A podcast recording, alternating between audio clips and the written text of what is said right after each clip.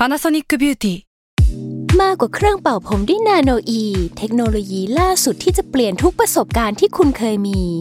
นาโนอีมอยส์เจอร์พลัสเพิ่มความชุ่มชื้นให้เส้นผมหลังใช้งานมากขึ้นถึง 18 เท่า พร้อมชะลอการเฟดของสีผมสำหรับคนชอบทำสีผม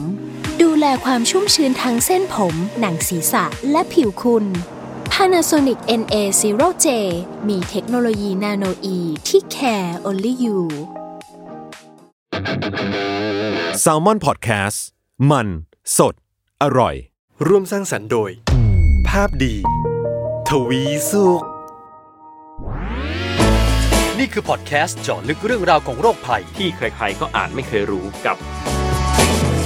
โรคภัยใครรู้ สวัสดีครับ พบกับเราสองคนอีกเช่นเคยนะครับ กับโรคภัยใครรู้นะครับ กับผมเอกพรศรีสุขทวีรัตน์แล้วก็พี่หมอเล็กผู้ช่วยศาสตราจารย์ ดรนายแพทย์ กิติพงศ์สุนทราภา อาจารย์ภาควิชาเภสัชวิทยา คณะแพทยศาสตร์ ศิริราชพยาบาล มหาวิทยาลัยมหิดลนะครับ สวัสดีครับพี่หมอเล็กครับ สวัสดีคุณเอกและคุณผู้ฟังทุกๆท่านนะครับครับผมใน EP นี้ครับเราจะพูดถึงมิติที่ไม่ใช่โรคกันบ้าง แต่ว่าเป็นภัยส่งผลร้ายต่อร่างกายของเราครับ ก็คือเรื่องของกัมมันตภาพรังสี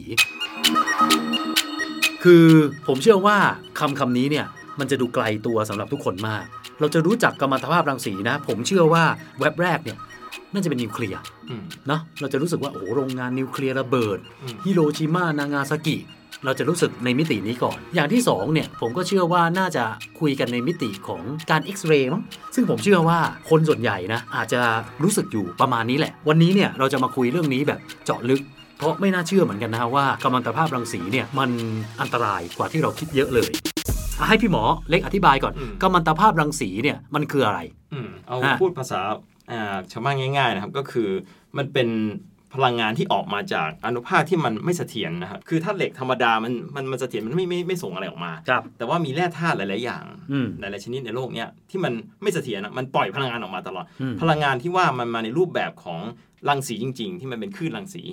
อีกพลังงานในอีกรูปแบบหนึงคือปล่อยอนุภาคออกมาเลย ครับ ถ้าเรียนวิทยาศาสตร์สมัยเด็ก ๆ จะมีอะตอมใช่ไหมในครัอะบตอมมีนิวตรอนโปรตอนพวกนั้นอะ อืม คือจะปล่อยอนุภาคเล็กๆเนี่ยใน ระดับนิวตรอนพวกนั้นออกมานะครับอืมซึ่งเอาง่ายๆคือมันมีพลังงานออกมาสองประเภทนั่นแหละนะเอาแบบกว้างๆเลย แบบไม่มีอนุภาคก็คือรังสีธรรมดาอืมกับแบบที่มันมีอนุภาคเล็ก ๆ ที่มองไม่เห็นด้วยตาเปล่าเนี่ยอืมออกมาด้วยครับนะครับอ้าวแล้วไอ้สองอย่างนี้มันจะอืมไปส่งผลอะไรกับร่างกายเราฮะอืมเพราะ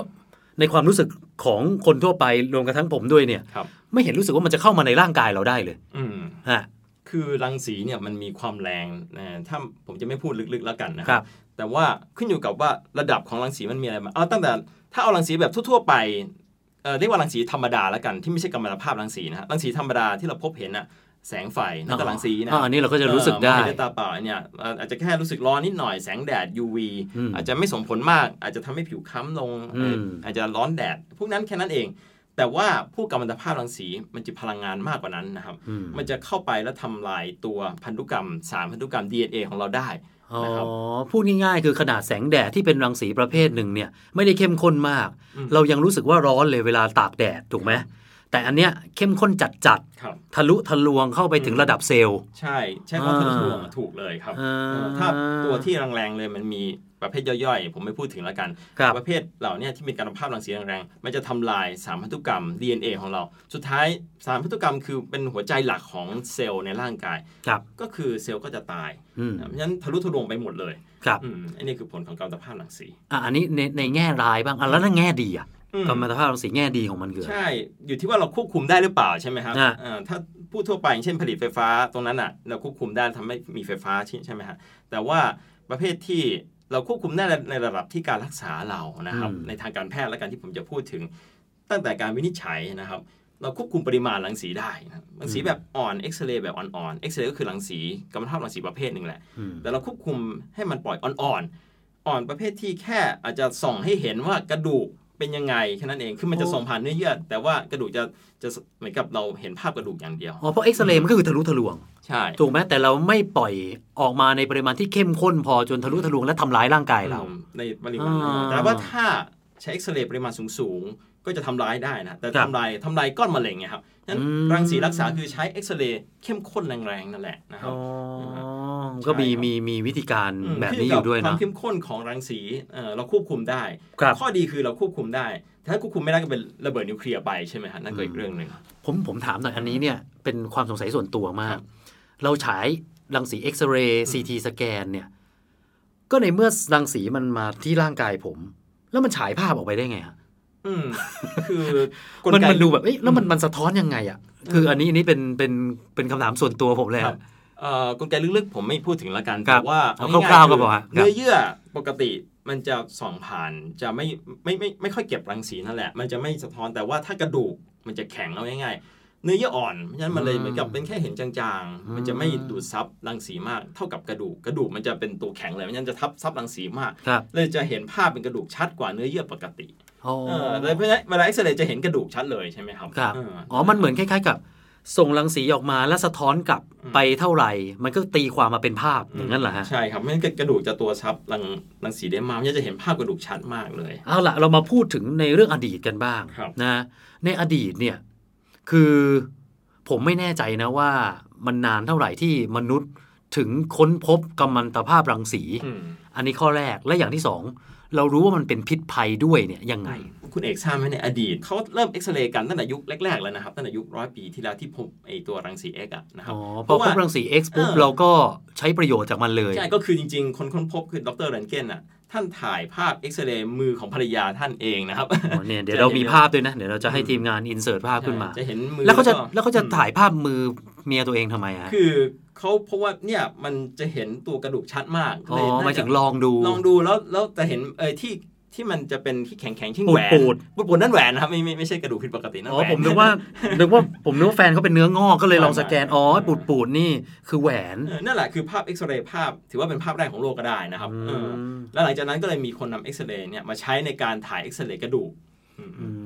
มก็เหมือนกับเป็นที่มาว่าเออมันสามารถทำได้ใช่ก็เอาไว้ดูพวกกระดูกแตกกระดูกหักใช่ครับต่างก็เริ่มฉายรังสีเพื่อดูกระดูกในตั้งแต่ยุคนั้นแล้วแหละนะๆครับ แล้วก็เริ่มพบว่ารังสีเนี่ยสามารถที่จะฆ่า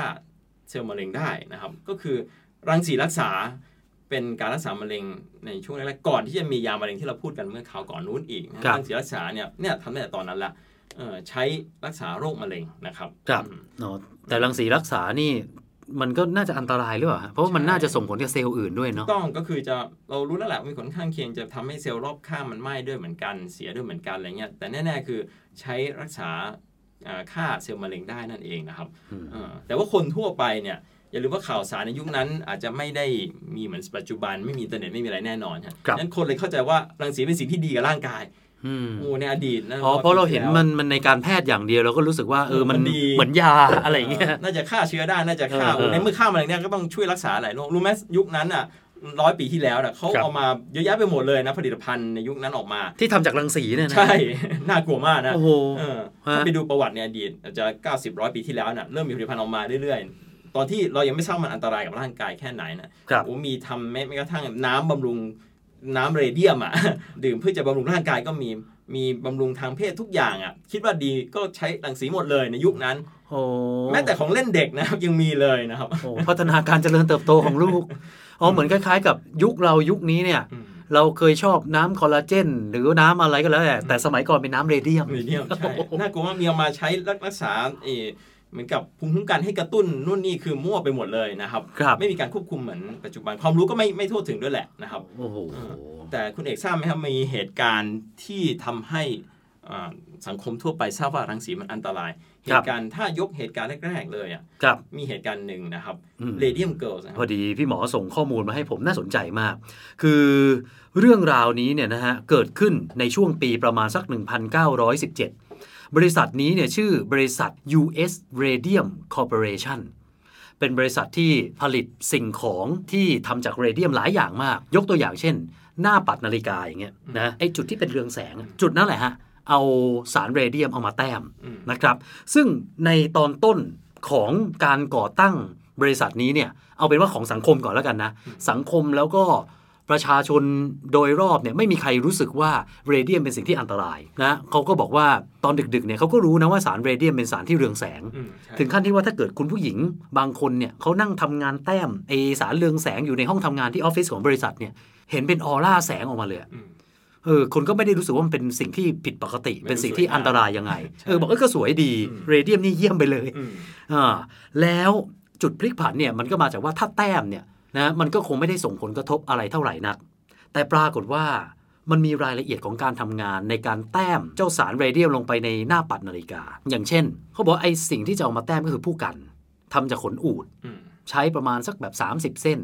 แต้มเข้าไปที่เจ้าสารเรเดียม ซึ่งเขาจะมีส่วนผสมอยู่นะฮะ ปรากฏว่าพอแต้มไปปุ๊บผู้กันมันแตก การที่จะต้องการให้มันกลับมาเรียวจะได้วาดลงไปได้ตามเส้นตามขอบที่เราอยากได้เนี่ยไอสิ่งที่ง่ายที่สุด เอาปากอม จุ่มเรเดียม เอาปากอมอืมแล้วก็แต้มต่อไป ซึ่งก็ทำกันมาอย่างนี้ฮะนานปีแล้วก็ยังไม่มีใครรู้ว่า นี่มันคือสิ่งที่ทำลายสุขภาพ เป็นสิ่งที่ทำให้สิ่งเหล่านี้เนี่ยมันส่งผลในอนาคต ผมขอกลับมาที่คุณผู้หญิงคนหนึ่งนะฮะ คุณผู้หญิงคนนี้เนี่ยก็เป็นคนหนึ่งที่ทำงานในโรงงานเรเดียมเนี่ยแหละ เธอทำงานมาประมาณสัก 4 ปีฮะ ไอเนี่ยอมเรเดียมไป ทาไประบายไปอมไป ผ่านมา 3-4 ปี เธอปวดฟันอืมก็เลยไปหาหมอ หาไปประมาณสักสองสามอาทิตย์เฮ้ยไม่ดีขึ้น ปวดไม่บรรเทา ตอนนั้นด้วยความที่หมอก็อาจจะคิดว่าเฮ้ยฟันผุก็ถอนฟันเธอไปเรื่อยๆ จนสุดท้ายเนี่ย ถอนไป จนเกือบหมดปากนะฮะก็ยังไม่หายปวดฟัน มารู้อีกทีคือ เธอไม่ได้ปวดฟัน เธอปวดเหงือกอืมปวดทั้งปาก วิเคราะห์ไปวิเคราะห์มา ถึงขั้นที่ว่า เอาไปเอ็กซเรย์อะ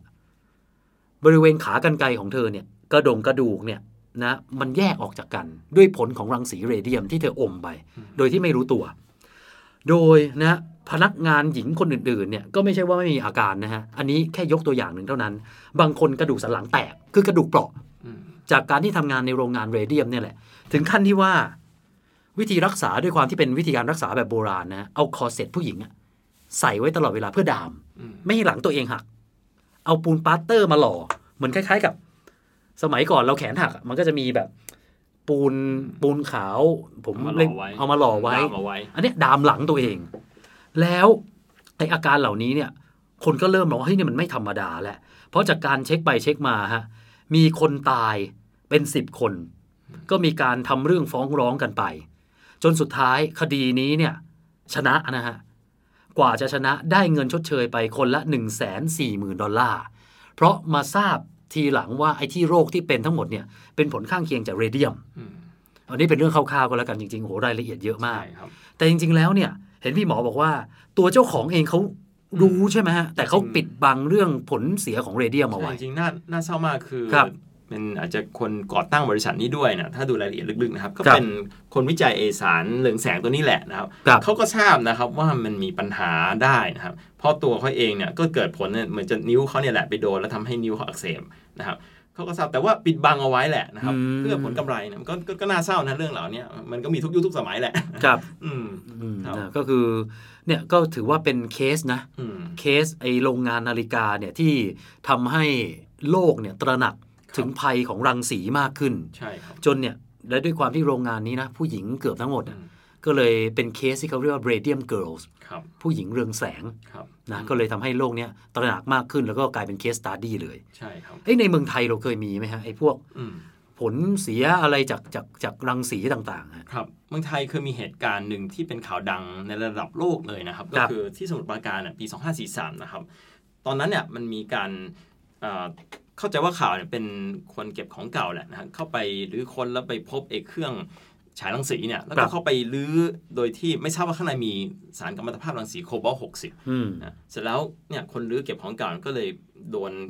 การกัมมันตภาพรังสีเนี่ยทำให้จะเห็นภาพข่าวเนี่ยถ้าไปรื้อคนดูจะมีมือเขาเละเลยอะครับครับแต่แต่ว่าก็ก็เสียชีวิตนะครับตั้งสามรายนะครับอืมที่เกี่ยวข้องกับเรื่องนี้นะครับตรงเนี้ยเป็นข่าวดังในยุคนั้นเลยนะครับ แต่หลายคครับอาจจะจำได้ครับอืม แล้วก็เหตุการณ์ถ้าดังระดับโลกก็เหตุการณ์ระเบิดนิวเคลียร์เนาะใช่ที่ฮิโรชิมาอืมตอนนั้นช่วงสงครามโลก แล้วก็ล่าสุดไม่ไม่นานมานี้ก็คือที่เชอร์โนบิลนะครับอาจจะครับถ้าใครอายุมากๆเท่าผมกับคุณเอกจะจำได้นะครับครับเอ่อที่โซเวียตรัสเซียสมัยนั้นนะครับเอ่อตรงนั้นอะอุ้ยกัมมันตภาพรังสีฟุ้งทั่วยุโรปเลยนะครับครับเอออืมแล้วก็ล่าสุดที่ฟุกุชิมะก็เหมือนกัน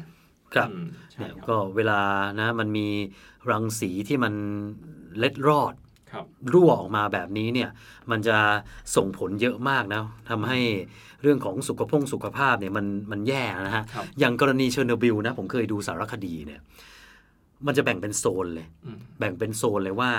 โซนที่อันตรายที่สุดเนี่ยอันเนี้ยห้ามเข้าแบบเด็ดขาดอืมโซนที่พอเข้าไปได้ แต่ต้องใส่ชุดกันรังสี แต่ณตอนเนี้ยล่าสุดนะผมเห็นรัสเซียเขาเปิดให้กลายเป็นสถานที่ท่องเที่ยวแล้วนะเที่ยวได้ใช่ แต่ว่าเข้าได้แค่บางโซนเท่านั้นอืมเนี่ยมันก็ เป็นเป็นเป็นอะไรที่ถ้าเกิดคนไม่เจอเองเนี่ย ผมว่าไม่มีทางรู้หรอกว่าว่าเกิดอะไรขึ้น จริง ๆ เนี่ยเคสของเชอร์โนบิลเนี่ยมันมันมีเคสที่เกี่ยวพันกับคนดังอืมของของประเทศไทยด้วยนะ ก็คือแฟนของอาตู่นพพลโกมารชุนอืมคุณปรียานุชปานประดับเนี่ย คือจะถ้าเกิดใครใครได้ติดตามข่าวนะฮะคุณปรียานุชเนี่ยแกเป็นมะเร็งอืมแล้วก็จากการสืบประวัติเช็คไปเช็คมาเนี่ย คือเธอเนี่ยเคยไปเรียนได้ทุนไปเรียนที่รัสเซีย2ปี แล้วปีที่เธอไปเรียนเนี่ยเป็นปีเชอร์โนบิลอืมเนี่ยก็เลยเชื่อว่าไอ เหตุการณ์ที่เกิดขึ้นโรคมะเร็งที่เกิดขึ้นในตัวเธอเนี่ยก็คาดว่าน่าจะเกี่ยวกับสารกัมมันตรังสีในช่วงเชอร์โนบิลนั้นด้วยเหมือนกันอืมอันนี้นะเป็นเป็นการคาดการณ์นะครับเธอก็เชื่อว่าน่าจะเป็นแบบนั้นอืมลูกนะฮะอืมแต่ผมอยากจะทิ้งท้ายนิดนึงนะครับครับ ก็คือหลายคนอาจจะกลัวฟังเราพูดเราแล้วกลัวรังสีมากเออใช่แต่ว่าแน่นอนว่าตอนเอ็กซเรย์เนี่ยไม่ต้องห่วงเพราะว่ารังสีมัน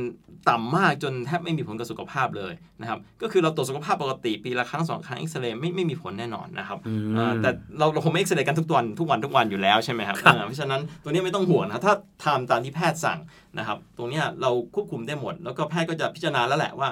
อ่าคนไข้รายนี้ได้รังสีเท่าไหร่แล้วเพราะฉะนั้นจะทำได้ไหมทำไม่ได้ไหมอะไรเงี้ยนะเพราะฉะนั้นเราไปหาหมอไม่ต้องห่วงนะครับอืมครับเออเดี๋ยวบางคนจะพารานอยไปเลย ไม่อยากให้รังสีเนี่ยมามาโดนตัวเองนะฮะอืมแต่นิดนิดหนึ่งนะคืครัอบจะมีคนไข้บางรายแบบจะขอทำซีทีสแกนเลยมันถึง ไปโรงพยาบาลแล้วปวดท้องแล้วขอหมอทำซีทีแล้วแพทย์อาจจะบอกว่าอย่าทำเลย เพราะว่าไม่จำเป็นนู่นนี่จริงมันมีเหตุผลนะเพราะว่าอย่างซีทีสแกนเนี่ยรังสีมันจะแรงนะครับฉะนั้นถ้าไม่ได้บ่งชี้มีตัวอาการอะไรบ่งชี้ว่าจะมีสงสัย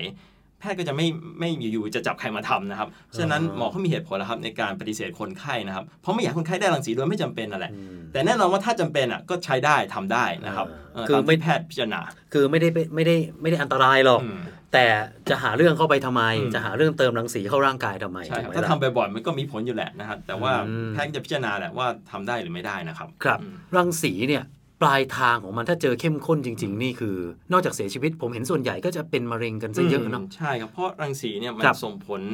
คือขึ้นอยู่กับเราได้มากน้อยแค่ไหน แล้วก็นานแค่ไหนอีกนะครับ เอาเป็นว่าถ้าได้ในระดับหนึ่งก็อาจจะถ้าไม่มากจนถึงเสียชีวิตเลยก็จะส่งผลอย่างเช่นเป็นมะเร็งก็ได้นะครับครับเพราะมันจะทำลายสารพันธุกรรม สุดท้ายก็จะก่อให้เกิดมะเร็งได้เหมือนกันนะครับเอ่อ ในระยะยาวนะครับอืมครับครับเอาล่ะนะ วันนี้ก็น่าจะพอทราบโดยสังเขปนะฮะ คือจะว่ามันเป็นโรคมันก็ไม่ใช่โรคหรอกอืมจะว่ามันเป็นเรื่องเกี่ยวกับอุบัติเหตุ มันก็ไม่เชิงซะทีเดียวนะแต่มันส่งผลกระทบต่อร่างกายครับนะที่จะทำให้เราเนี่ยไม่ประสบพบเจอสิ่งที่มันมีความสุขสักเท่าไหร่นักหรอกก็เลยเอามาเล่าให้ฟังกันนะ เพราะว่าทั้งโรคทั้งภัยนะเราก็อยากจะมาเล่าให้ฟังในรายการของเรานะครับครับเอาละก็อันนี้ก็น่าจะ พอโดยสังเขปแล้วนะครับ คุณผู้ฟังนะถ้ามีอะไรอยากจะแนะนำนะหรือว่ามีเรื่องอยากจะสอบถามเนี่ยส่งกันมาได้เลยนะครับ ในเพจของ Salmon Podcast แล้วก็เพจของภาพดีทวีสุขนะครับ ส่ง inbox กันมาได้เลย วันนี้เราสองคนลาไปก่อนเจอกันเทปหน้า EP หน้าครับ สวัสดีครับ สวัสดีครับ